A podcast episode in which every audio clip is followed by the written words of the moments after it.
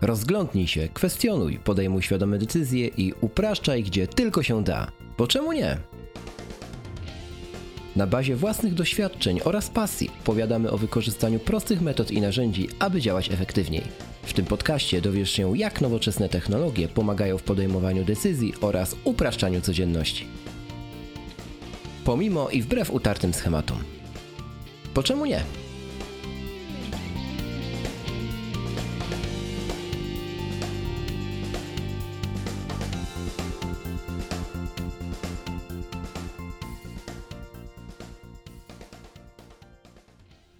Witajcie drodzy słuchacze w odcinku numer 7 podcastu Bo czemu nie? Z tej strony mikrofonu wita Was Rafał Sobolewski i jest ze mną mój współprowadzący Krzysiek Kołacz. Cześć Krzyśku. Krzysiek Kołacz. A widzisz, Cześć, bo ja to inaczej trochę robię. Cześć Rafale, witajcie e, w siódmym już odcinku. Podobno tym przełomowym tak mówią, że ósmego nie będzie, ale coś mi się wydaje, że będzie. W zasadzie jest to, jest to już ósmy odcinek, bo no tak, tylko o numerze 007, mhm. czyli odcinek no. specjalny. Masz rację. Specjalny, bo przetrwaliśmy w takim razie. Dobrze, Rafale, a że od ostatniego nagrania nie minęło jakoś zbyt dużo czasu, to przejdziemy bardzo szybko do tego, co się wydarzyło u nas w tym krótkim czasie trzech dni. E, nie będzie tego dużo, ale myślę, że mogę się podzielić jako pierwszy, bo mam o jedną rzecz mniej niż ty, czyli tylko dwie, dwie, dwie kwestie, o których chciałbym powiedzieć. No dobrze, Dobra. to powiedz, jak, jak, tam, jak tam bieganie? U ciebie zimą.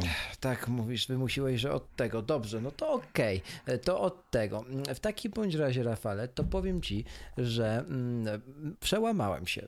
To jest tak, że kiedyś, e, ponad dekadę temu, to miałem taki, taki sobie wypadek. E, akurat w zimie on się wydarzył, że tam dosyć sporo pokiereszowałem prawą nogę. E, I od tego czasu mam uraz do generalnie sportów zimowych, zimy, błota poślizgowe, poślizgowego i wszystkiego, co jest związane z białym kolorem lepiącym się e, pod nogami, ale e, już, już chyba tego problemu nie mam, bo to moja pierwsza zima taka na full biegowa, czyli, czyli po prostu biegam nawet jak sypie śniegiem. I powiem Ci, że najtrudniej było pokonać głowę, ale chyba się udało, bo mm, bo strasznie mi się podoba bieganie zimą.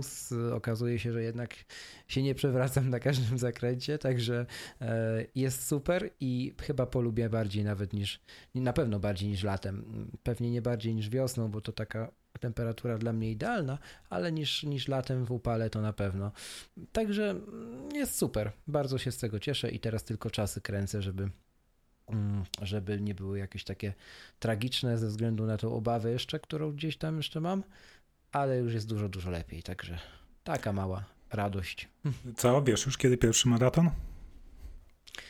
Jeszcze nie mam daty konkretnej, ale na pewno chciałbym połowę roku i końcówkę roku, także dopasuje się. Pewnie warszawski przebiegnę w końcu, bo, bo on akurat jakoś tak jest.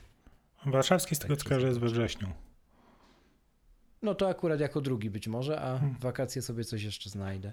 No, także, także nie mam jeszcze tych, ale skończyłem badania. Wszystkie, jakie chciałem wykonać, także huh, koniec chodzenia po lekarzach. Zdrowy jak koń. To co, ile podcastów przesłuchałeś w kolejkach do recepcji? Trzy? Tak, trzy. Jakieś będzie za dwie godziny łącznie. No. Hmm. Tak. No. I tak właśnie.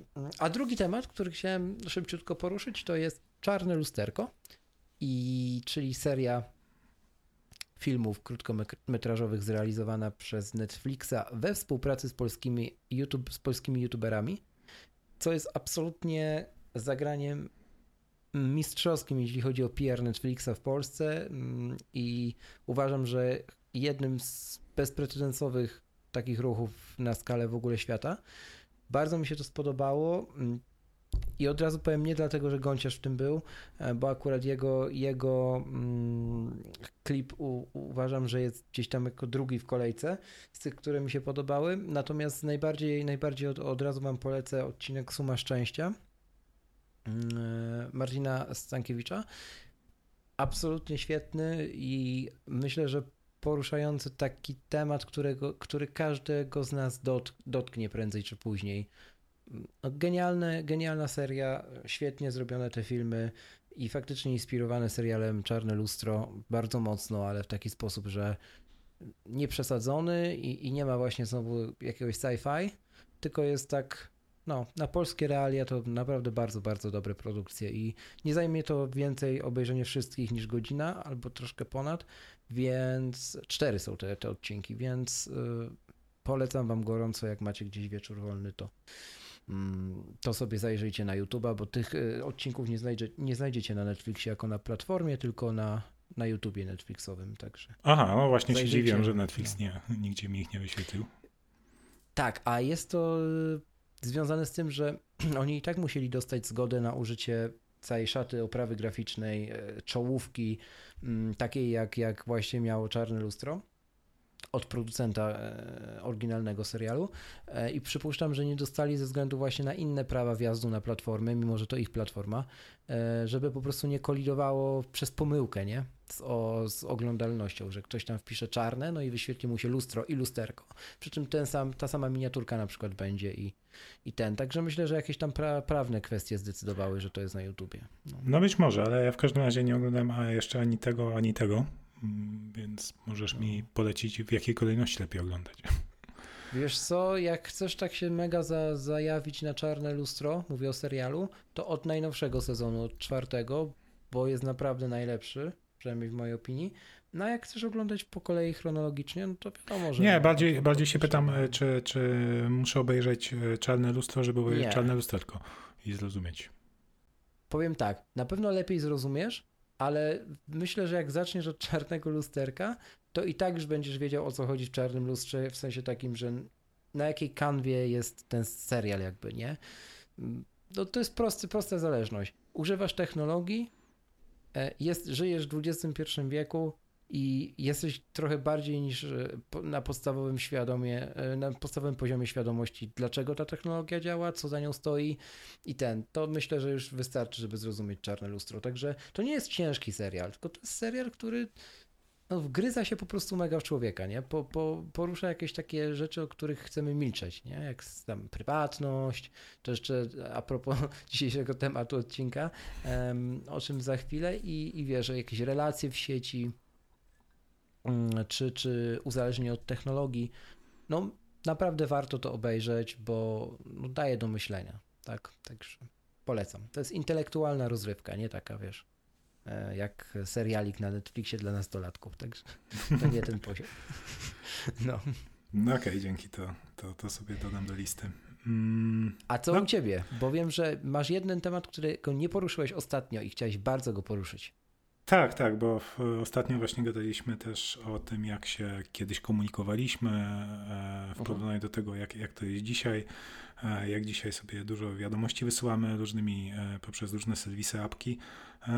I chciałem się zapytać, jak, jak to jest u ciebie? Czy, czy na przykład takiego WhatsAppa używasz? Nie, WhatsAppa nigdy nie używałem, nawet nigdy tam konta nie założyłem. Ja ci powiem, jak ja miałem w życiu w ogóle podejścia do mm, komunikatorów. Zacząłem od IRCA, to jeszcze te czasy. Potem było Gadu Gadu bardzo długo. Potem było Adium na Macu, które miało, było klientem Jabera i, i Gadu Gadu bardzo długo. Potem wszystko to skasowałem, jak się pojawił Facebook i został tylko Facebook, a teraz głównym komunikatorem jest iMessage, bo większość znajomych ma iPhony i, mm, i ten, i Facebook. Natomiast do zawodowych rzeczy to LinkedIn. Zdecydowanie. No. no. widzisz, to ja w ogóle na przykład z LinkedIna nie korzystam. Mm, z mhm. WhatsAppa korzystam od dawna. E, już nawet korzystałem na, na Nokiach z Symbianem. jeszcze, jeszcze, za, jeszcze zanim, zanim Androidy i iOSy się tak rozprzestrzeniły. Um, I w ogóle większość moich znajomych właśnie tak z tego korzysta i, i to jest zawsze, zawsze, dla mnie dziwne, bo większość ludzi w Polsce mówi, że jakby w Polsce ten WhatsApp się tak nie przyjął, jak na przykład w Hiszpanii, gdzie tam to każdy ma. A wśród moich znajomych, mhm. no to praktycznie prawie każdy używa. Mhm. E, I nawet mam ten problem, że wysyłam ludzi, e, ludziom iMessage, oni mi odpowiadają na WhatsAppie. No to powiem ci, że to jest spektakularne dla mnie. To ja nie, no nie jestem sobie w stanie wyobrazić. Ja już przestałem z tym walczyć. Aha. W każdym razie no, WhatsApp, e, WhatsApp też ma, też ma szyfrowanie end-to-end, więc, więc spoko. Mhm. No i jest cross, cross-platformowy, więc to rzeczywiście no tu, tak jest, jest, tu jest jego przewaga i z tego co wiem, to chyba Facebook jest jego właścicielem. Tak, od pewnego czasu. Tak, tak. Mhm. No ostatnio też, też słyszałem, jak osoba no, mówiła, ja, no, ja używam Whatsappa, bo, ale trzeba uważać, bo podobno Facebook może go kupić, a Facebookowi to nie chce pisać, co, co tam u mnie, nie? I tak więc ludzie są nawet nieświadomi, że, że Facebook już dawno to kupił. Mm. Natomiast też, też, też mnie... Mm, troszkę mnie e, czasami irytuje, jak ludzie aż nadto używają właśnie Messengera do takiej komunikacji, e, gdzie nawet w grupach ustalają coś, e, realizując wspólnie projekty. Mhm. Znaczy, generalnie to, to jest strasznie duża choroba, nie? żeby już nie powiedzieć brzydziej, to naprawdę ja bardzo często jestem dołączany do jakiejś konwersacji. Z racji też tego, że w wielu środowiskach gdzieś się tam udzielam i, i wiesz, ktoś sobie wymyśli, że hmm, to nieważne, że mamy w kalendarzu wpisane spotkanie co tydzień. To nieważne, że i tak się zobaczymy. Dla pewności napiszę im o tym na fejsie i dołączę do tej konwersacji 15 osób, nie? I, i to jest absolutnie taki ping-pong, nie? Do, dołącza 15 osób, 15 osób dostaje informację typu ej, siema, chciałem wam przypomnieć tylko, że to, to i to. I potem następuje tak, Pierwsza osoba opuściła tę konwersację, opuścił tę konwersację, opuściła tę konwersację, opuściła tę konwersację. I tak gdzieś dwie zostają w tej konwersacji, przy czym pierwszą jest założyciel. Mm, także ja też na to choruję. Strasznie żałuję, że nie da się zablokować w Facebooku, że nie chcę mm, otrzymywać żadnych grupowych konwersacji mm, bo to jest naprawdę czasami wkurzające, tak? I, i, I ja mam tak, że ktoś też, mam wrażenie, że ludzie też traktują Messengera jako taki takie zobowiązanie, że tam natychmiast ktoś musi odpowiedzieć, nie? Że jak ja mu napiszę na fejsie, to on na pewno na tym fejsie siedzi i on na pewno mi od razu odpisze, nie? No to Krzysiek, jak mi napiszesz na fejsie, to powodzenia.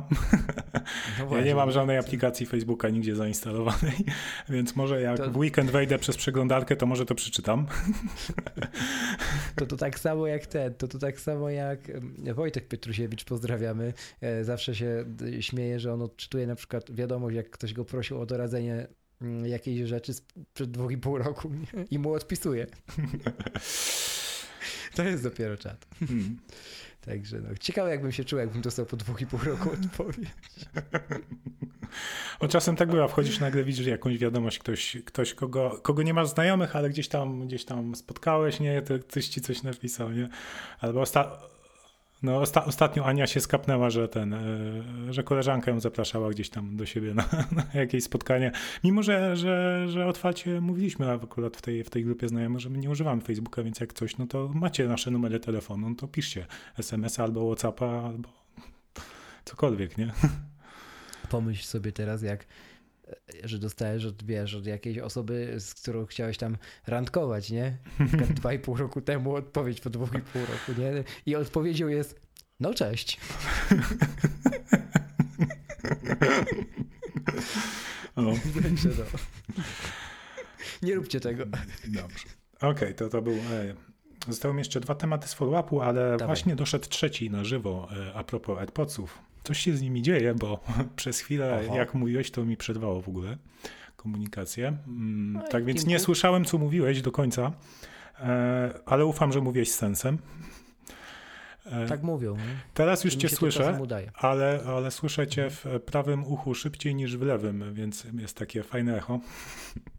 No to Phil Schiller. E, Phil, mówiłeś, że to naprawiłeś. I co? I co? Z mm. Polski tu nadajemy. Nie działa. Ciekawie, ile, ile ma to do tego, że ostatnio w końcu zrobiłem update do, e, do High Sierra. High Sierra. No, na, na Macach e, w swoim well. domu. tak. Cóż. No, no, no, idziesz do tych kolejnych tematów. Dobra, no okej, okay. a trzeci, trzeci temat to mm, ostatnio jak rzucasz mi e, nasze nagranie do przesłuchania, to stwierdziłem, że w końcu włączę sobie mm, słuchanie podcastów na wyższej prędkości w Overcastie.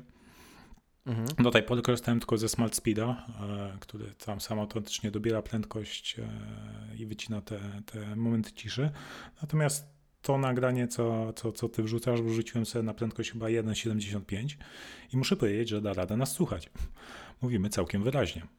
Więc jest spoko. No i innych podcastów też już zacząłem słuchać na prędkości 1.2, 1.4, mm, więc jak już słuchasz tych podcastów, których znasz prowadzących, wiesz jak, w jaki sposób oni mówią, jak ton głosu i w jaki, w jaki sposób, e, nie wiem, żartują, się śmieją, no to już, już wtedy, wtedy, wtedy można sobie przyspieszyć i, i normalnie nie, nie traci się, się nic, nic z tego. A zwykle jak słucham nowego podcastu, to jednak zawsze, zawsze, zawsze się trzymałem tego, żeby, żeby na normalnej prędkości, tak jak, tak jak ktoś go tworzy, tak, tak żeby go odbierać, nie? A u ciebie jak to jest? Zgadza się. Wiesz co, powiem ci, że ja, ja już wszystkiego słucham na półtora. Czy angielskie, czy nieangielskie, to y, nie ma dla mnie już znaczenia. Ja po prostu się tak przyzwyczaiłem, że jak jest wolniej, to mi się wydaje, że coś nie działa, nie? Mhm. Że to jest bug. Także u mnie przyspieszenie to jest feature. No u mnie też właśnie zaczął, no i mam nadzieję, że będę mógł więcej, więcej tych, e, tych podcastów teraz słuchać e, w tym nowym roku. Chociaż wiesz, okay. że to tak nie, nie zrobi się, że z dnia na dzień ci wzrośnie, że nagle wiesz, że w niedzielę się, po pierwszym tygodniu słuchania, tak w niedzielę, kurczę, 200 przesłuchałem, bo to tak nie działa, nie? Ale, no wiem, ale, ale, ale, na przykład wiesz, e, jak, jak zmontujesz odcinek i dajesz mi do sprawdzenia, czy jest wszystko ok, no to teraz to, to nie, odcinek jak trwa 58 minut, to, to mi to zajmie 30-35 minut przesłania, albo nawet pół godziny. To jest plus tego, który nie montuje. Mm. Idziemy dalej, Rafał. Spoko, dojdziemy do tego. Na, na, nauczysz mnie montażu, to też będę montować.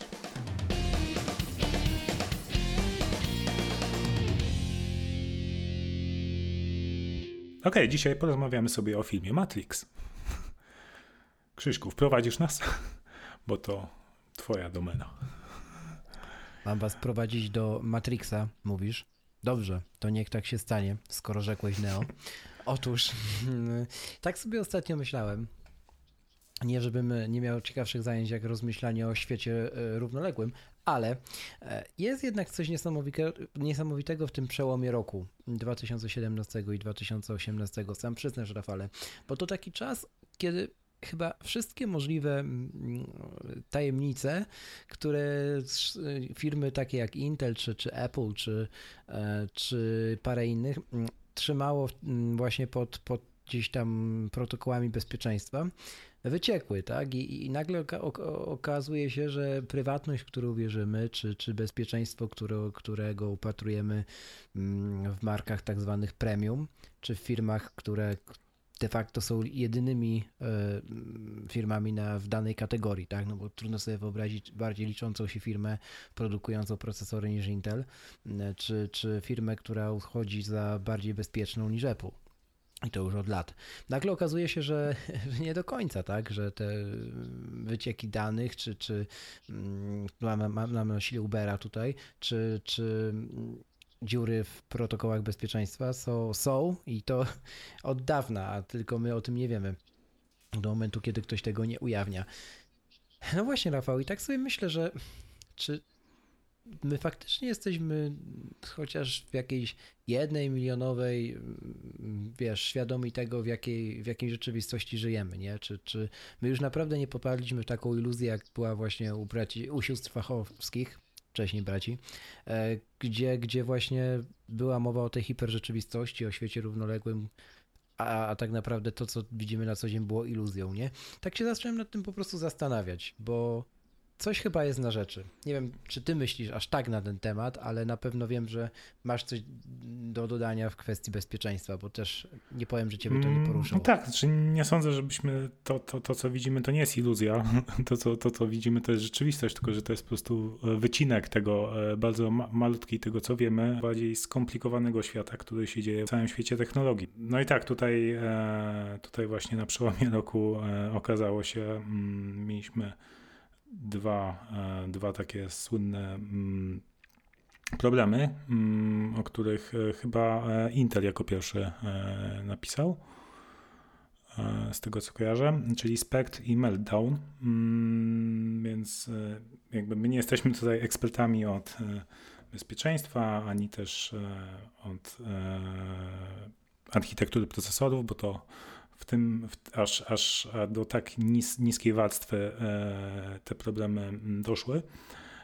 ale pokrótce, pokrótce może wyjaśnimy, na czym, na czym to polegało. Mm, no jak się okazało, problem nie dotyczył tylko procesorów Intela, ale również wszystkich, wszystkich mhm. procesorów, jakie są w zasadzie na rynku, czyli mhm. również AMD i ARMowych, czyli również tych produkowanych przez Apple i Najprawdopodobniej problem istnieje już od 2010 roku i jest to problem po prostu w oprogramowaniu architektury procesorów, czyli, czyli bardzo niska warstwa, której, e, na którą jakby no tak e, no na, na, na pewno cięż, bardzo ciężko będzie to załatać, a już wygląda na to, że wszystkie, wszelkie łatki e, próbujące nawet nie tyle eliminować ten problem, co go minimalizować, będą spowalniały procesory. Na to wygląda, bo to też ta warstwa, o której mówisz, że to jest na poziomie samej architektury procesora, to jest dosyć ważna mm, kwestia, bo dlatego też o tym się nie mówiło. Dlatego też o tym, o takich rzeczach nie piszą e, portale informujące o nowych technologiach, nie? To jakby nie jest e, te, to samo pole, co. Tak, to nie na poziomie systemu, nie, nie, nie na poziomie żadnej aplikacji czy serwisu internetowego, tylko no właśnie dużo, dużo niżej, nie? Dokładnie. W samym sercu w zasadzie. Dokładnie. I, i, i, i, o, I nie ma co też się dziwić, że to nie jest masowa informacja, czy tam mainstream mm. jakiś, bo, no bo nie jest. I, i też, też dlatego myślę taki poziom szoku u odbiorców, kiedy to w końcu się okazuje być prawdą, tak? Więc. No, no tak, i tutaj, e, tak jak wspomniałem, że update'y systemu, które będą to poprawiać, e, są wciąż przed nami i bardzo możliwe, że one będą musiały spowolnić procesory, chociaż Apple w swoim komunikacie temu zaprzeczał, ale jakby istota problemu jest, e, wynika z tego, że procesory wykorzystują taki mechanizm optymalizacyjny, trochę spekulują, mm, czyli na przykład jak procesor ma jakieś instrukcje po kolei, że jeśli A większe od B, no to idzie daną ścieżką, a jeśli nie, to inną. No i te mechanizmy jakby spekulują i potrafią z dużym prawdopodobieństwem przewidzieć, czy A jest większe od B, więc już zaczynają sobie, zanim jeszcze będą miały dane rzeczywiste, czy A jest większe od B, już, już wybierają którą ścieżkę i już jakieś, jakieś, jakieś dane tam przetwarzają. E, I właśnie, właśnie tak jak ja to rozumiem, być może tutaj gadam głupoty, więc może mądrzejsi ode mnie, mnie poprawią, ale właśnie dostęp do tych danych jest wtedy, wtedy jest łatwy dostęp do tych danych dla, dla, jakiejś, dla jakiegoś złośliwego oprogramowania. Zapraszamy mądrzejszych oczywiście bardzo serdecznie do komentarzy. To jest miejsce dla Was. Bardzo chętnie się dowiemy rzeczy, których jeszcze niekoniecznie, e, które jeszcze niekoniecznie są nam znane. Natomiast chciałbym się odnieść do takiej, wiesz, ogólnej kwestii, bo to można oczywiście pewnie są takie podcasty, to chętnie też e, się dowiemy o, o, ich istnieniu, jak tam, tam wrzucicie linki. Nie chcę, można też mówić to, wiesz, na poziomie takiej mega szczegółowości, tam doktoryzować się, z czego to wynik, wyniknęło, co, te, co w tej architekturze jeszcze na tym najniższym poziomie tam nie zagrało, ale jakby też warto spojrzeć na to chyba tak trochę wiesz, horyzont, wie, przez większy, większy pryzmat, bo i, jak sobie tak myślę, co jest teraz najcenniejszym surowcem na świecie, oprócz prądu, który jest absolutnie najcenniejszy, bo tak jakby wiesz, no róbcie sobie internety, tylko co jak wam baterii braknie. Więc y, to mi, mi się wydaje, że dane jako, jako, drugi, jako drugi surowiec, oczywiście w cudzysłowie dużym, nie? E, dane, bo, bo walka o dane gdzieś trwa już od dobrych kilku dekad i, chyba nigdy nie była na takim poziomie jak teraz, y, już nie wspominając o machine learning, czy, czy przetwarzaniu tych danych, y, czy, czy uczeniu maszynowym, czy właśnie czy mm, wykorzystaniu ich do, do reklamy, czy marketingu, ale ogólnie o danych, tak, o, o takich prostych zbiorach jak nasz adres, nasz numer telefonu, e, nasze, nasz PESEL, mm, nasze, nasza grup, grupa krwi, waga, ilość intensywności wysiłku fizycznego w ciągu dnia, mam na myśli, wiesz, wearables, nie? Które to trakuje i gdzieś przecież wysyła, gdzieś przecież przechowuje. To, że my sobie w Healthie na, na, na iPhone'ach czy w innej aplikacji na, na Samsungach widzimy, jaki mieliśmy wykres podczas naszego biegu, hmm. to się nie bierze znikąd, nie? E, ani nie jest przesyłane protokołem IRDA, jak w Nokiach, nie? Dawniej. Więc jakby to też trzeba być tego świadomym, a z drugiej strony Spójrzmy na Chiny. E, tak ogromny kraj, który za parę lat na pewno prześcignie Stany Zjednoczone w, w tak zwanej ważności, wiesz, z punktu widzenia technologii, nie? czyli tego, co będą wytwarzać, jakimi, jakimi, za jakimi technologiami będą szli jaki, jaką będą mieli kadrę, żeby te technologie tworzyła i, i tak dalej, nie? To Chiny już w tym momencie bardzo, bardzo ku temu sprzedują i nie bez kozery, mm, żeby pozyskać pracownika z Chin, e, jest bardzo trudno teraz, tak? Bo po prostu oni tam. Chińczycy sobie doskonale zdają sprawę, że są najlepsi. Najlepsi pod względem e, matematycznym w wielu dziedzinach, najlepsi pod względem kreatywności i wytrwałości do takiej kartorżniczej pracy, która jest potrzebna, żeby dokonać rewolucji, żeby dokonać zmiany, nie? Takiej pracy non-stop. Mm, I, i, I oni gdzieś to zawsze mieli, a teraz wykorzystują właśnie w, w nowych technologiach bardzo mocno te kadry eksploatują. I tak sobie myślę o, o, tych Chinach i z drugiej strony mam Tima Cooka, który teraz mówi, że ok, przenieśmy wszystkie dane do, jakie mają użytkownicy chińscy iPhone'ów, tak, na serwerach iClouda, przenieśmy je na ich kontynent. A dlaczego je przenieśmy na ich kontynent? Bo rząd chiński e, naciska na Apple i mówi, że my musimy mieć to pod kontrolą. Albo nam to dacie, albo nie będziecie na naszym rynku. I co robi Tim Cook? Ten sam Tim Cook, który mówi, że prywatność taka ważna, bezpieczna enklawa, w ogóle Apple niczego nie sprzedaje. Po prostu to sprzedaje. Bo on doskonale sobie zdaje sprawę, że jeżeli Chiny powiedzą Apple u nas nie ma, to on nie straci 15% klientów, tylko kilkadziesiąt procent klientów. To jest już potężna e, grupa, to było w ostatnich wynikach finansowych też Apple podawało. Zresztą chwalą się tym, nie bez kozery, e, że to są klienci z rynku chińskiego, tak? E, te iPhony na rynku chińskim, jak Apple wprowadziło, to, to po prostu ludzie się tam rzucili. Oni się zakochali w tym, że oni, wiesz, że oni mają to, że oni mają to, co jest, co jest na świecie, co jest globalne, co, co daje nieograniczone, nieograniczoną wolność. No i teraz co zrobił rząd chiński? Powiedział figę, a nie wolność my, jak Apple chce takiej wolności, to my udowadnimy Apple, że i tak nam odda te dane. No i co zrobiło Apple? Dokładnie A to, to ciekawe, to, to nie, nie, nie wiedziałem Także tego. To Masz też, jakiegoś no. linka do tego? Rzucimy tak, w notatkach? To, Masz? Tak, na iMagu o tym pisaliśmy. Okej, okay, to jakoś, do, jakoś mi do notatek do tego odcinka. Mhm. Tak, także wiesz, jakby tutaj, tutaj też wychodzi hipokryzja Apple, nie? Z jednej strony mamy rocznicę śmierci e, Martina Luthera Kinga na, na stronie głównej Apple, tak, gdzie jest ogromny baner, gdzie jest, y, są hasła wolnościowe, gdzie są hasła poszanowania praw jednostki, etc. Z drugiej strony mamy Tima Cooka, który ma hopla na punkcie prywatności, przynajmniej tak słyszymy w przekazie medialnym, a z trzeciej strony mamy rząd chiński, który mówi, to co panie Cook, zwija pan biznes, czy przenosi pan do nas dane? Co robi Tim Cook? Mówi, spokojnie, spokojnie, no oczywiście przeniesiemy, tak? Przy okazji, tydzień później powiemy, że, że budujemy w Stanach Zjednoczonych kolejny kampus, kolejne dwa centra danych, pod Doliną Krzemową, damy pracę 20 tysiącom ludzi i wszystko będzie spoko, nie? Przecież i tak ludzie patrzą na Stany, to tam zapomną o tym hmm. małym przekręcie w Chinach. I dokładnie to się dzieje tydzień później, więc no. No ładnie to. Tak. To jest właśnie ta iluzja, nie? No. Jak słychać kawę, to przepraszam, ale jest e, dosyć późno i musiałem się dzisiaj kofeiną 20.49. Która kawa dzisiaj? Krzysztof zaparzył kawę. Druga, także Jesteś w normie, a to teraz nie zaśniesz. Aha. Tak to muszę złożyć.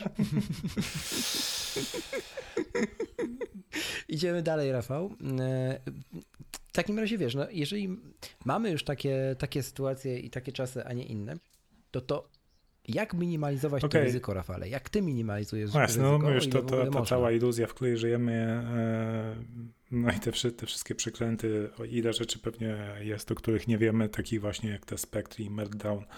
E, no okej, okay, na, na, to nie mamy wpływu, ale to, to co możemy zrobić i, i powinniśmy robić, żeby właśnie minimalizować ryzyko, bo to takie tak, te przekręty to są nie tylko jakieś, jakieś, e, jakieś zorganizowane grupy hakerskie, ale też, e, też e, na, na, na niższym poziomie i na takim osobistym właśnie, co, co, co my możemy robić, żeby, żeby siebie chronić, żeby, żeby tych danych na prawo i lewo nie rozdawać. To zacznijmy może od tego, że mimo wszystko tych, tej całej iluzji, ja, ja dalej uważam, że jakby największą dziurą w bezpieczeństwie zawsze będzie człowiek i fizyczny dostęp, czyli jakieś zapisywanie Dokładnie. haseł na karteczkach, e, czytanie na głos PESEL-u i tak dalej.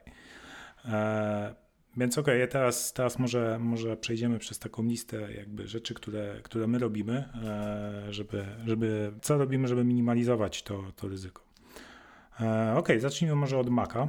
Mm, co, co, co, co robimy, jak, jak na przykład kupujemy nowego Maca i jak go konfigurujemy, żeby, żeby było mm, w miarę bezpiecznie. Pierwsza rzecz, którą robimy, to wy, wyłączamy autorozpakowywanie e, archiwów e, w momencie, jak są ściągane. E, czyli na przykład ściągam plik z jakiejś strony, jakiegoś zipa, no to, no to w folderze pobrane mam, mam plik zip, a nie, że on automatycznie się rozpakowuje. No nigdy nie wiadomo, co, co ściągamy to ja decyduję, jakim narzędziem go wypakuję i czy go wypakuję. Mhm. A nie system. I tutaj nie, nie nic takiego, jak czytam wam piszą w 10 krokach do obsługi Macintosha, jak i książeczkach z Empiku. E, nie, nie, nie. Nic z tych rzeczy. To nie jest to hmm. simply, nie? To, to jakby to nie o to chodzi. To ta, za, ta, za taką, za takie ułatwienia dziękujemy Apple. Nie, nie te czasy. Nie te czasy. Racja. Druga, druga sprawa to e, trzeba włączyć e, w ustawieniach systemowych szyfrowanie dysku e, i firewalla systemowego bo to nie jest e, standardowo włączone.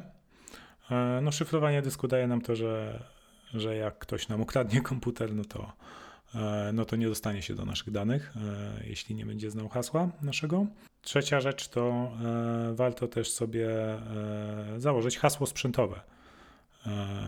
Czyli takie hasło właśnie na poziomie nie dysku, tylko całego komputera, i wtedy nawet jak ktoś nam ukradnie komputer, podepnie sobie dysk zewnętrzny, to i tak go nie wystartuje, nie znając tego hasła. Czwarta rzecz no to mm, tak jak e, mawia Miłosz Staszewski, żadnych antywirusów ani programów takich e, na Macu nie instalujemy, tylko po prostu stosujemy się do tych zasad.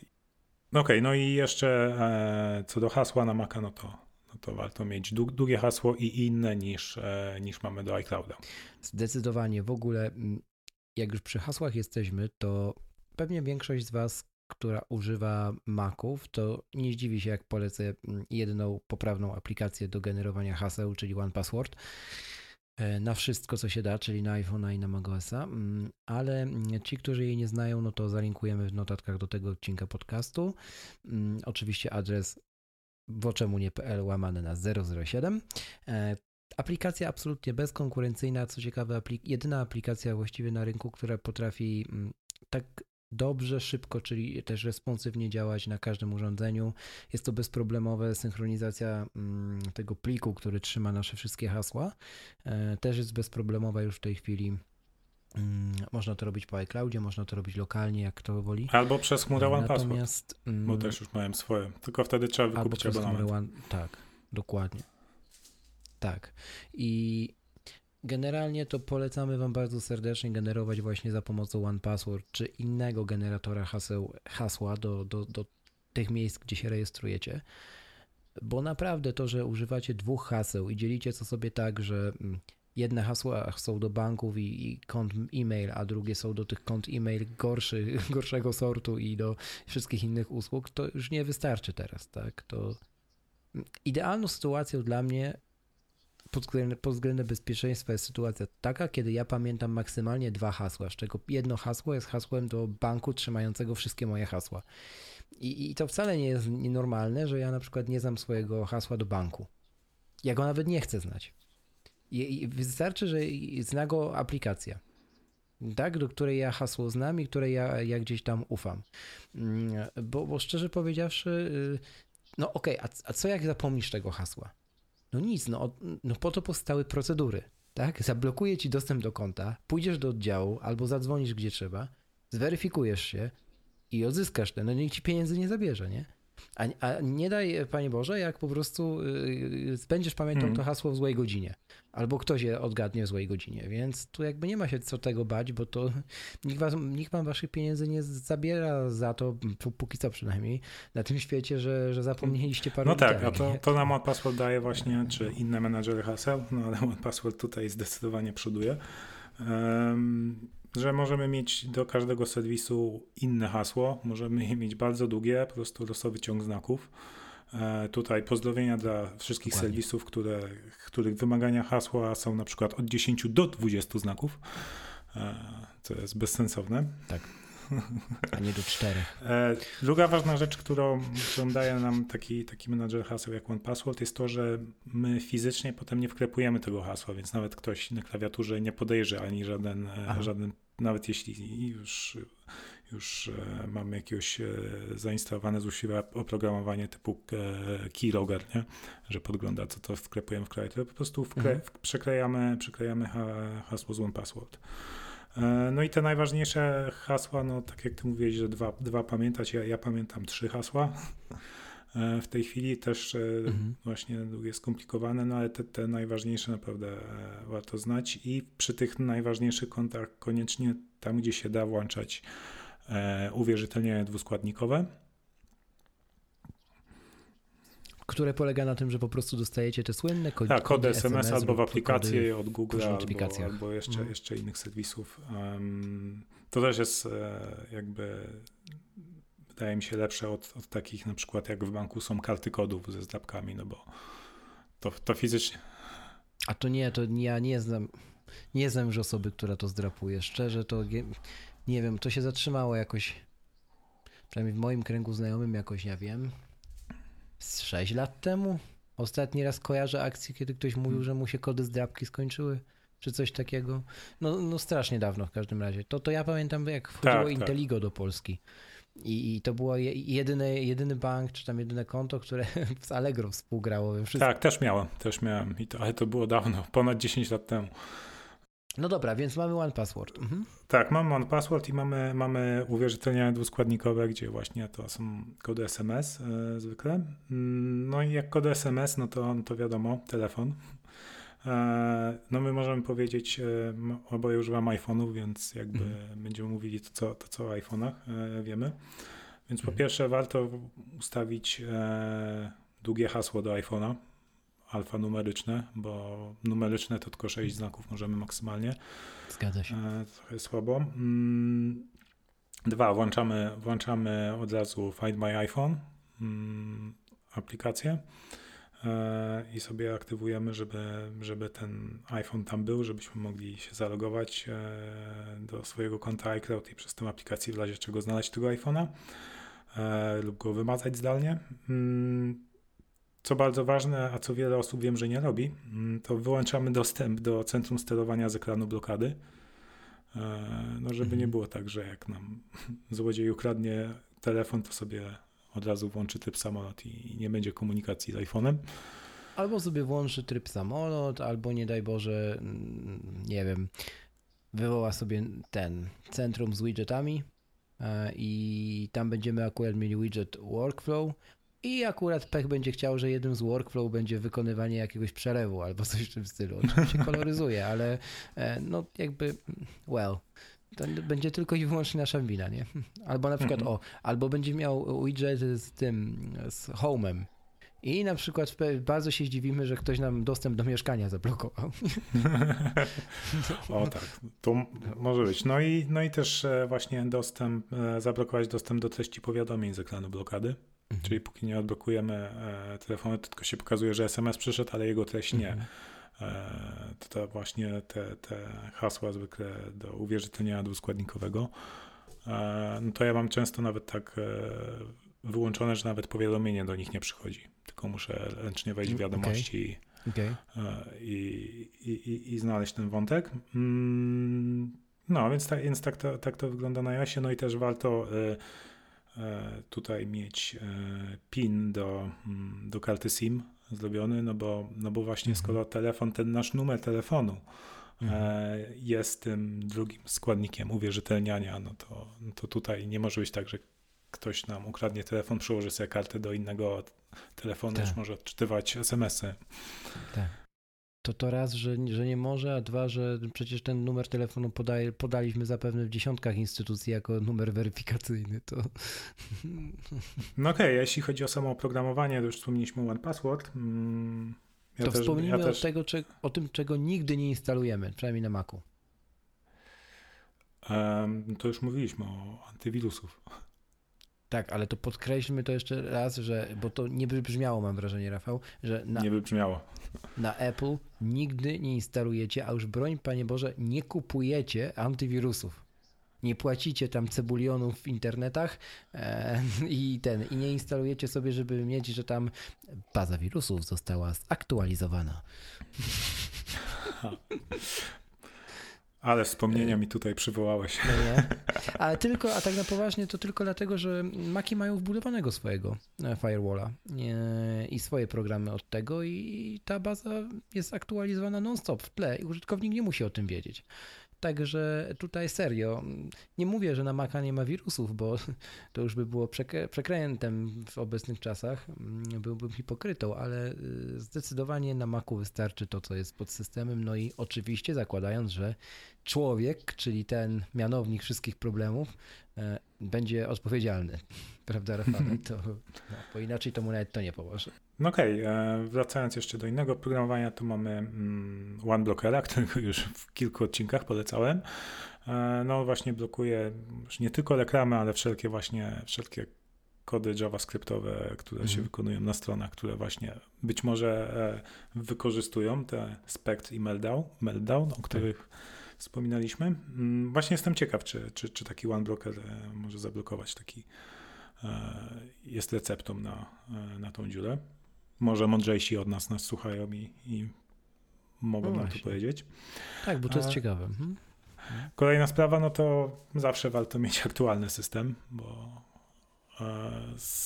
tak jak, tak jak wspominaliśmy, dużo ostatnio się działo i to nie tylko po stronie właśnie tych Intela czy te architektury procesorów, ale też w grudniu przecież Apple miało dwie wpadki na, na macOSie. Mhm. No, na szczęście, na szczęście w Apple jest o tyle dobrze, że szybko wydają te aktualizacje. Co A jeszcze szybciej, jak się, im jak się ich popędzi.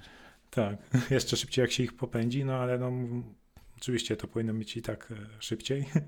Jak no, wiemy, Spect i Meldau mogły istnieć od 2010 roku, więc to już, to już powinno być dawno mm, załatane, ale skoro ludzie nie wiedzieli, to po co, nie? No ale mówię, no w porównaniu do innych systemów, no wydaje mi się, że tutaj, tu, że tutaj w ekosystemie Apple jesteśmy mniej należeni. I to nie jest już takie, sorry, że ci przerywam, takie oczywiste, bo na chwilę obecną na przykład przyjęcia iOS 11 na rynku to jest 63% tylko.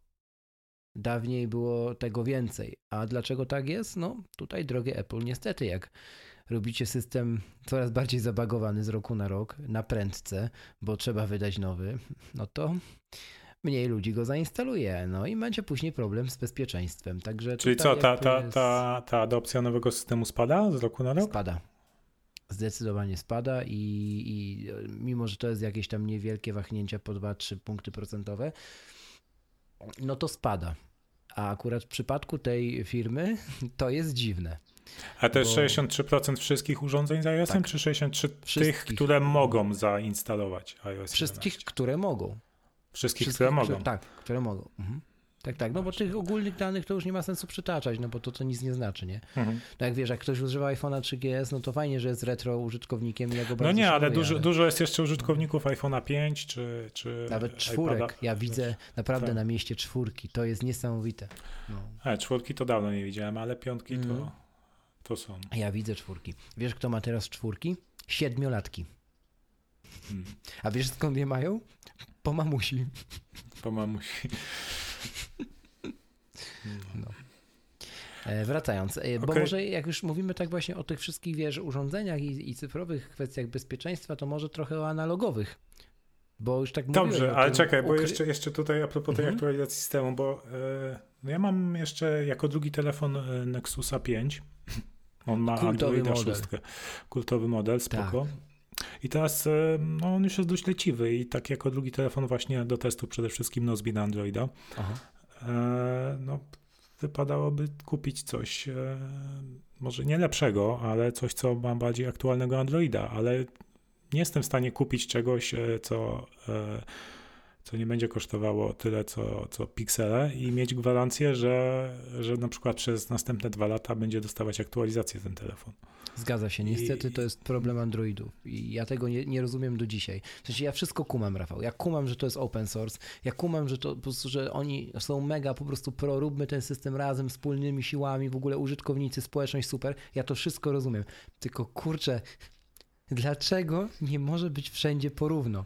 Niech hmm. sobie robią razem. Niech nawet każdy ma nakładki w Hello Kitty i w ogóle wszystkie inne, e, różowe i świecące. Niech to wszystko będzie. Ale czemu tego, co jest w środku, tej warstwy, wiesz, najważniejszej, nie można wszędzie traktować porówno, nie? No ten, ja tego nie jestem w stanie. Ja wiem, że to wynika z ograniczeń sprzętowych, etc., licencyjnych. Ja to wszystko hmm. kumam. Te, ale ogólnie jako człowiek nie rozumiem. Hmm. To... No bo wiesz, bo to Google musi wypuścić update, potem producent telefonu, tak. a potem jeszcze operator e, gdzie, na, na, tak, na swoje. No, mhm. Zgadza się, z operatorem ostatnim to jest najgorzej. To. Hmm. Dobra. Mm, Okej, okay, a co do takiego bardziej analogowego, analogowego mm, bezpieczeństwa, no to wszyscy używamy kart płatniczych. Jeszcze, bo Zgadza Apple się. Pay nie ma w Polsce, co nie? No ale można powiedzieć, że częściej ich używamy, chyba już to nie będzie na użycie niż gotówki w Polsce. To. Mhm. Tak, no tutaj jesteśmy, jesteśmy właśnie bardzo uprzywilejowani. Chyba mamy per capita, czyli na mieszkańca, najwięcej takich terminali e, bezprzewodowych i wszędzie, nawet, nawet na, na, na, na, na wioskach e, można kiosku. płacić e, w kiosku. Jak no, ktoś wszędzie. jeszcze ma. Chociaż zdarzają się jeszcze. Kartą można tak od 20 zł. Zdarza się to niestety, mm, no ale już, już naprawdę coraz rzadziej. Tak więc wracając do kart, no kilka lat temu było takie, takie zawsze było przeświadczenie, że, że te karty zbliżeniowe to takie, takie niebezpieczne, że ktoś może podejść do ciebie szczytnikiem i ci, i ci ściągnąć, e, ściągnąć kasę e, do 50 zł. E, natomiast nie wiem, no wszyscy moi znajomi używają jeszcze, jeszcze nie, nie znam osoby, które, której by się to, to zdarzyło. Ty znasz taki przypadek? Nie znam, ale znam przypadek, jak to robiono. Mogę pokrótce opowiedzieć. Na przykład w Warszawie była taka grupa ambitnych, nazwijmy to studentów, która sobie wymyśliła, że będzie właśnie taką metodą na, na zbliżenie, czy tam na, na otarcie, mhm. jakkolwiek to nie brzmi, ściągała te pięćdziesiątki. I robili to bardzo prosto. Jeden gość, który miał to urządzenie szczytujące, mm, prawda, karty zbliżeniowe, wsiadał do autobusu w godzinach szczytu w Warszawie, mhm. zatłoczonego. I chodził sobie po autobusie, tak jak kontroli biletów chodzi, tak? E, a za nim, za autobusem, jechał samochód tym samochodzie była cała maszyneria i, i hakierzy, którzy tam e, sobie mm, czy, czyhali i oni po prostu, wiesz, gość tam przechodził koło ludzi, e, szczytywał po kolei te pięćdziesiątki, oni sobie to prze, przechwytywali w jakiś sposób w wylocie i od razu transferowali te pieniądze na przykład, wiesz, na Kajmany, nie? Hmm. I bardzo długo działali, zanim ich schwytali w Warszawie i było to mega skuteczne, bo, bo nikt nawet na to nie wpadł, że taka akcja jest, nie? A wszystkiego by się dało uniknąć, gdyby, no, bo kartę, kartę zbliżeniową można też zabezpieczyć. Pewnie zaraz powiesz jak. No tak, no są, są specjalne portfele, można użyć kartą aluminiową, folią aluminiową, no ale też warto ją zabezpieczyć w inny sposób. Mm, na przykład e, no na odwrocie mamy ten kod CVV potrzebny do transakcji internetowych, e, więc no, oczywiście dane karty wpisujemy w OnePassword i ten kod CVV zaklejamy sobie mm, zaklejam sobie jakąś naklejeczką, e, żeby właśnie nawet jak, jak ktoś w, gdzieś będzie widział naszą kartę, jak, jak, jak płacimy nią, no to, no to żeby sobie nie, nie zapamiętał tych danych, których, którymi może zapłacić przez internet. Teraz to już nie jest aż taki duży problem, bo to e, w zasadzie większość banków już przy, przy nawet płatnościach kartą przez internet jest, jest wprowadza to, to uwierzytelnianie dwuskładnikowe, ale jeszcze rok czy dwa lata temu tego nie było. I, I dalej w niektórych nie ma. I naprawdę, no, wyobraźcie sobie sytuację, że ktoś ma na przykład jakąś małą kamerkę ustawioną nad kasą w swoim sklepie i, wypłacicie kartą. I w momencie, kiedy wypłacicie kartą, on, on już ma prawie wszystko. Ma numer karty. I teraz wystarczy, że tylko na przykład będzie wysunie wam taki argument. To ja sobie jeszcze zobaczę na pani podpis. Proszę mi się tu podpisać na paragonie pod transakcję. Wy sobie pomyślicie, hmm, spoko, tak, bezpiecznie. I co ten gość, czy tam kobieta może zrobić? Odwraca kartę, patrzy, czy macie ją podpisaną, bo CVV przecież znajduje się dokładnie tam, tak. gdzie miejsce na podpis posiadacza karty. Zapamięta sobie trzy cyfry, to naprawdę nie jest trudno zapamiętać. I tyle, nie? I zakłada sobie konto w Netflixie, a wy się później dziwicie, czemu jest tam mniej pieniążków to jakby, zwłaszcza, że przypomnijmy, że na karcie jest imię i nazwisko posiadacza karty. Tak, zgadza się. I jakby mamy komplet danych, tak? To, co jeszcze mówiłeś o tych mm, siatkach, które zabezpieczają karty zbliżeniowe, to nawet nie trzeba tych siatek kupować na Allegro, mm, które tworzą po prostu małą klatkę Faradaya, że te karty nie działają, tylko wystarczy, wiecie co zrobić? Ja na przykład tak robię. Jak macie kilka kart w różnych, w różnych bankach, to no, noście je razem, tak żeby jedna karta była na drugiej, jedna, druga, trzecia w jednej przygródce w portfelu. Wtedy nie zadziała żadna, bo po prostu tak to jest skonstruowane. Po prostu Nawet jak przyłożycie cały portfel, to nie zadziała żadna karta zbliżeniowa, także to jest najprostsza metoda.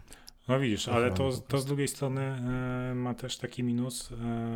Ja, ja na przykład mam jedną kartę na pleckach iPhone'a, e, właśnie, żeby wykorzystywać te płatności zbliżeniowe i te płatności zbliżeniowe dają nam to, że możemy płacą, płacić, płacąc, nie dawając nikomu fizycznego dostępu do naszej karty, nawet na sekundę. To też jest prawda. I teraz, tak. teraz ja jeszcze mając ją na pleckach iPhone'a mam w ogóle zakrytą ją, więc tylko przykłada, przykłada, przykłada tak, się. Bo każdy i... widzi telefon tak. i, i, robi najwyżej takie, hmm, pan telefonem. No, tak więc. Jak jesteśmy na wiosce. No. Mam nadzieję, że już niedługo będzie Apple Pay, to będzie jeszcze bezpieczniej, bo takie noszenie karty, karty tylko jednej, tak jak wspomniałeś, też ze względu właśnie na te, e, na, te, na, na to, że ktoś może podejść do mnie szczytnikiem, no nie jest bezpieczny, ale z drugiej strony może ściągnąć tylko maksymalnie 50 zł, a nawet te transakcje poniżej 50 zł od razu przychodzi powiadomienie na telefon. Więc to też ważne w banku, włączcie sobie te powiadomienia. Tak. Włączcie sobie powiadomienia i od razu, od razu po każdej transakcji sprawdzacie, czy dobrą kwotę wam ściągnęło. To jest e, raz jeszcze taka mała anegdota a propos płacenia e, urządzeniem elektronicznym. Kiedyś sobie chciałem zapłacić, znaczy zapłacić, dużo powiedziane, bo chciałem użyć swojej karty Starbucks przez aplikację Starbucks na iOSie z poziomu Apple Watcha. Nie będę powtarzał, może się nie zgubiliście. I teraz tak, mówię pani, proszę kartą Starbucks. Pani mówi, proszę bardzo, proszę zbliżyć kartę do czytnika. Ja mówię, a jak aplikacją? Dobrze, proszę zbliżyć aplikację do czytnika. No i ja po prostu nadgarstek podkładam pod czytnik, na ekranie Apple Watcha wyświetla się QR kod, dokładnie ten sam, który się wyświetla w aplikacji na iOSie. Mhm. No i transakcja przechodzi. Po czym słyszę takie Marzenka, Marzenka, chodź tu, zobaczysz, pan zapłacił nadgarstkiem, ręką pan płacił. E, to może pan jeszcze coś kupić? Marzenka, naprawdę, pan zrobił tak, że zrobił pyk i się mu zapłaciło ręką. Dasz wiarę? No, Marzenka, chodź tu, pan, pan ciekawe postawi, zobaczysz, jak płaci nadgarstkiem. Także Rafał, jak wejdzie Apple Pay w Polsce, to myślę, że aż tak nie zdziwi e, płacenie telefonem, jak płacenie Apple Watchem. To będzie absolutna petarda. Nie, no ja myślę, że żabki, jak pójdę, pójdę do żabki i zapłacę zegarkiem, to balony polecą, nie? Z sufitu. Człowieku. Człowieku. No, także takie historie. I to był Starbucks, nie osiedlowy sklep. Przypominam, międzynarodowa firma. No. No okej, okay, to. Dobrze, idziemy ku, ku końcowi. Ku końcowi, tak. E, ostatnia, ostatnia rzecz, e, którą warto robić przy karcie płatniczej, no to mm, jak wypłaca, jak już musimy skorzystać z gotówki i wypłacamy ją z bankomatu, no to też lepiej nie dawać fizycznego dostępu bankomatowi do, mm, do naszej karty, tylko wypłacić e, pieniądze poprzez na przykład Blik który jest obsługiwany przez, przez większość banków. Tutaj taki e, trochę mały e, psztyczek do, mm, do naszych banków, e, bo Blika niestety chyba w większości ciągle się autoryzuje kodem PIN, a mimo że do aplikacji mobilnej logujesz się przez Face ID bądź Touch ID. Przydałoby się też autoryzacja tego przez Face ID, Touch ID, a nie czterocyfrowym PINem. No i przydałoby się, żeby te największe sieciówki franczyzowe obsługiwały Blika bo niestety już nie będę z nazwy wymieniał, ale większość z nich nie obsługuje Blika jeszcze, bo, bo mają problemy z prowizjami. E, także no fajnie by było, żeby nie tylko na stacji benzynowej dało się blikiem zapłacić i w jakimś jednym na osiedlu sklepie, bo akurat ma podpisaną umowę, tylko w większości sklepów i marketów, żeby ten blik działał, bo niestety tak nie jest. A to jest mega wygodne, już pomijam, że to jest mega bezpieczne i, i wcale nie jest wolniejsze. E, niż wpisanie na pinpadzie e, swojego kodu PIN i włożenie karty, czy tam przesunięcie karty, co już bardzo rzadko spotykam przez e, czytnik, nie? Hmm. Także fajna metoda, szkoda, że tak mało miejsca tak. jeszcze ma. A no i też co do płatności zbliżeniowych, no to też wydaje mi się lepiej płacić zbliżeniowo właśnie, kiedy nie dajesz fizycznego dostępu do karty i też jak to jest poniżej 50 zł, to nie musisz wpisywać PIN-u, więc nie narażasz się na to, że ktoś podejrzy ten PIN, bo to są takie terminale, gdzie teoretycznie to zasłaniają, ale, ale są też takie, które nie mają żadnej zasłonki. Wszystko zależy, gdzie stoisz. Tak. Jak stoisz przed kimś, jak jest duża kolejka, stoisz komuś prawie na ramieniu, to nie ma takiej maskownicy pinpada, żeby, nie, żeby zasłonić pin, który ty wpisujesz. To jest mhm. taki bullshit, dokładnie taki sam bullshit jak przy bankomatach.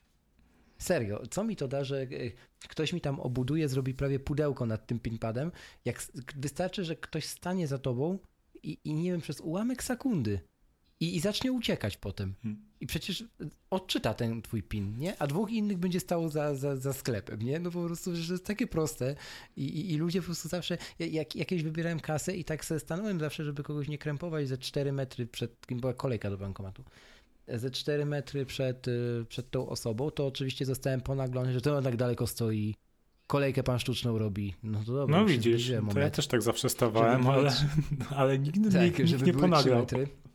No i stoję, stoję dalej, widzisz Kraków, stoję dalej, po czym e, patrzę jak taka pani, która wybierała starsza e, te pieniądze z bankomatu, ja ją bardzo szanuję, bo to takich ludzi ze świeczką szukać, po prostu oglądała ten bankomat z każdej możliwej strony, Rafał, nie? Od spodu, e, pod takim kątem, innym kątem, zaglądała do wizjera kamery, czy tam czegoś nie ma zategowanego, także pani grubo się naoglądała w internecie albo naczytała w jakichś pismach kobiecych, ale po prostu, no i właśnie i był ten etap, kiedy ona patrzyła na tę maskownicę koło pinpada.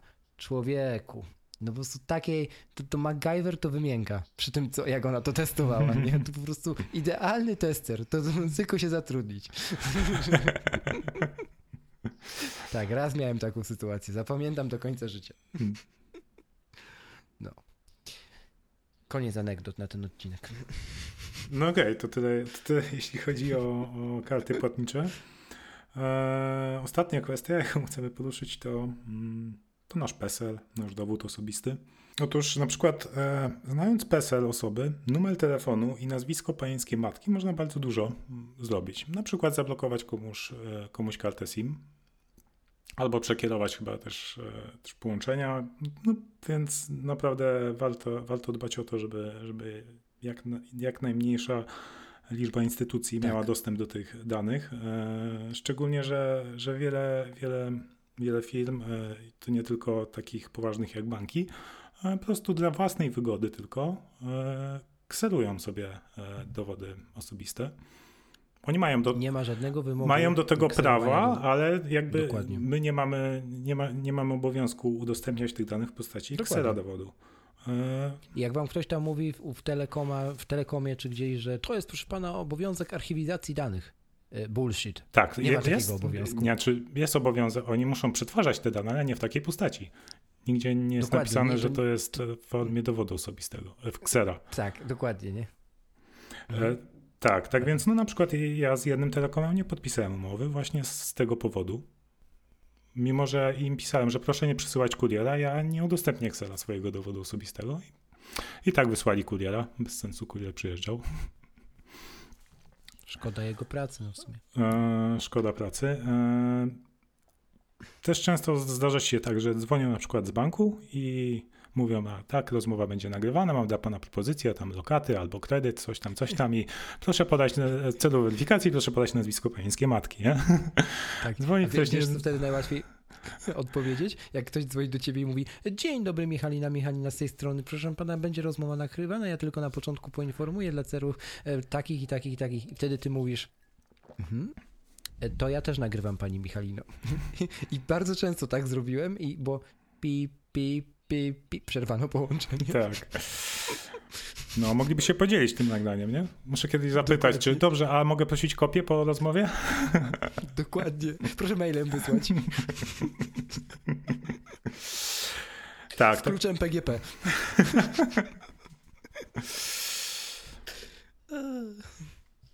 Dobrze. No okej, ostatnio też miałem taką Ej. sytuację e, tam, mm, na rehabilitacji, nie? Pani wypełnia moją kartę, imię, nazwisko, nie? A za mną kolejka. Mówię, Rafał Sobolewski i pani mówi PESEL. O nie, nie, pani sobie weźmie. Proszę, to jest moje prawo jazdy. Prawo jazdy też warto ze nosić, nie dowód. Mhm. Tam, tam też, to, też są te, pani sobie spisze, nie będziemy czytać na głos, nie? Dokładnie. E, Na to, albo na przykład jak ludzie w niektórych oddziałach banków wypłacają sobie gotówkę, są jeszcze tacy, nie w bankomacie, tylko w oddziałach banku i wtedy procedura, nie wiem czy wiesz, wygląda dokładnie tak samo. Podchodzisz do okienka, za tobą stoi pięć osób innych w kolejce i pani mówi, oczywiście nie ma problemu, zaraz panu wypłacimy te pieniążki, proszę pana PESEL. I Tak. równo wszyscy ludzie dyktują. Mm. Na głos. Także za drzwiami nieraz słychać by było, jakbyś sobie ten, bo to zależy jaki ktoś ma głos, ale serio. No to ja tego kompletnie mi się nie tak nie zdarzyło, raczej, raczej od razu po prostu No. daję dowód osobisty, no bo tutaj, tutaj O. w banku, banku potrzebny. Nie? No. Także jesteś, jesteś dinozaurem, Rafał. Natomiast jest jeszcze jeden sposób, o którym warto teraz wspomnieć zupełnie na serio już, na zabezpieczenie, znaczy na taką posiadanie świadomości, co się dzieje z naszymi danymi w kontekście kredytów i różnych innych rzeczy. Dwie instytucje powinny Was zainteresować. Pierwsza to jest BIK, czyli Biuro, Informacji Kredytowej. Jak się zalogujecie do BIK-u, BIK-u, każdy może sobie tam założyć za darmo konto w BIK-u. Mm, Możecie sobie opłacić za 99 zł bodajże teraz po podwyżkach po nowym roku abonament na Bika po prostu na cały rok, e, co wam daje kilka fajnych e, spraw. Pierwsza sprawa. e, Dostajecie macie możliwość pobrania 12 gotowych raportów, dokładnie takich samych, jakie pobierają banki, kiedy idziecie prosić o kredyt, czy na przykład o hipotekę. Możecie pobrać 12 raportów z waszym scoringiem, czyli z, was, z waszą oceną waszej zdolności kredytowej, czy, czy waszej sytuacji finansowej, przygotowaną przez Biuro Informacji Kredytowej. Mało tego, macie też na bieżąco moni, mo, monity, które się włącza w pre- preferencjach swojego konta na Biku, e, mu- informujące o tym, że jakaś instytucja odpytała w tym momencie, w danej sekundzie BIK o wasze dane. Jakaś, jakiś bank chciał zweryfikować, chciał zweryfikować waszą zdolność kredytową. Być może nie wnioskowaliście o żaden kredyt. Dostajecie takiego SMS-a z BIK-u i na bieżąco widzicie, że ktoś podjął próbę sprawdzenia waszych danych, tak szczególnie ważnych, jeżeli chodzi o sytuację finansową. Tak? Także to, to polecam, bo to naprawdę stówka na rok jest y, praktycznie niczym, a na pewno się wam to przyda. E, Zresztą y, protip dla tych, którzy, którzy tego nie wiedzą, to dobrze mieć taki e, profil wykupiony i dobrze generować te raporty w ciągu roku. E, Tu już bez wnikania w szczegóły, bo to też dane poufne, ale wpłynie to generalnie na, na waszą korzyść, tak? Po prostu BIG sobie ceni też ludzi, którzy, którzy e, cenią sobie mm, swoje finanse, tak? I są ich świadomi i nawet sobie, nawet dostaniecie takie pismo od dyrektora BIK-u, to zawsze mnie śmieszy, że, nikt tego nie czyta. Mm, Po założeniu tam konta pocztą przychodzi, że po prostu podziękowanie za to, że, że chcecie być świadomymi użytkownikami tego portalu i w ogóle świadomymi swoich pieniędzy, tak? Obywatelami Polski. Naprawdę warto. Po, po, po, poszukajcie na ten temat. Dużo jest u Michała Szafrańskiego, też na YouTubie jest cały, cały wideo z jednej z konferencji Michała poświęconej tylko i wyłącznie scoringowi i, i bikowi. Też warto obejrzeć. A druga instytucja to jest Krajowy Rejestr Dłużników. Również za darmo sobie tam zakładacie konto. Nie płacicie już tym razem żadnego abonamentu. I jedyne co robicie na tym koncie, to włączacie e, informacje o tym, że mm, chcecie być informowani, kiedy jakaś instytucja będzie odpytywała znowu to, co w BIK-u, nie? Mm, O was w Krajowym Rejestrze Dłużników, albo kiedy, nie daj Boże, zostaniecie do tego rejestru dopisani przez jakąś instytucję. Bo na przykład może się tak zdarzyć, że ktoś wyłudził wasze dane, wziął jakieś kredyty, wy nawet nie wiecie, że je macie, nie spłacacie ich i nagle niespodzianka, trafiacie do Krajowego Rejestru Dłużników, a to już jest prawie kaplica, więc mm, też warto, zwłaszcza, że to jest darmowa usługa, tam mieć konto i mieć włączone SMS-owe powiadomienia e, o takich typu, tego typu ruchach. To tyle. Myślę, że to też cenne miejsca, które warto odwiedzić. No dobra, to co? Będziemy powoli kończyć. Myślę, że tak. Jeszcze raz e, dzięki Wam wszystkim za wszystkie komentarze e, i przede wszystkim recenzje w iTunes i prosimy o więcej. Tutaj, Oj tak. oj tak, no tutaj jeśli, jeśli, jeśli uważacie, że na przykład coś źle, a, a propos bezpieczeństwa tutaj e, robimy z tych rzeczy, które przedstawiliśmy, macie jakieś pomysły, co moglibyśmy robić lepiej, e, to, to piszcie, śmiało piszcie. My nie jesteśmy ekspertami od, od bezpieczeństwa, tylko po prostu dzielimy się tym, w jaki sposób działamy. Mhm. No i co? No i chyba tyle, jeśli chodzi o odcinek numer 7. I dzięki jeszcze raz za wszystkie zmianki o nas na mediach społecznościowych. Mm, Dzięki temu, że nas oznaczacie, my wiemy, że nas słuchacie, że się interesujecie, że chcecie wchodzić z nami w, mm, w interakcję. I czujcie się swobodnie w tej materii. Bardzo chętnie, jak też macie pewnie okazję obserwować, odpowiadamy na, na te wasze zaczepki i chcielibyśmy też, żeby w przyszłości ta nasza społeczność słuchaczy mm, na pewno urosła i jesteśmy też do waszej, do waszej dyspozycji tutaj. Tymczasem to był odcinek siódmy podcastu, bo czemu nie? Jak widzicie, przetrwaliśmy magiczną liczbę. Mm, do, do zobaczenia w ósmym odcinku, a dzisiaj już żegnamy się z Wami i mówimy do, do usłyszenia za tydzień w środę, jak zwykle, koło godziny 15. A mówili dzisiaj do Was Krzysiek Kołacz i Rafał Sobolewski.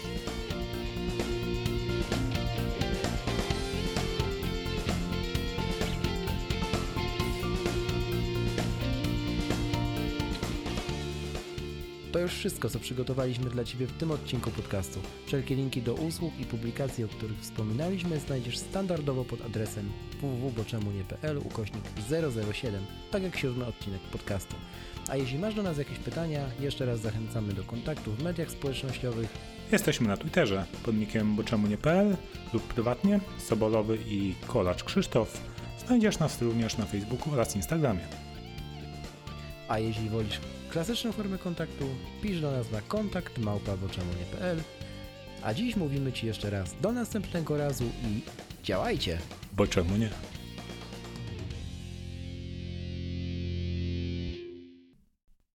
Mimika głosu e, to nasz PESEL, nasz dowód osobisty. Znaczy nie, że chcemy go Wam podać, ale Nie, słuchajcie, zapiszcie się na newsletter, to wam wyślemy Excela, nie?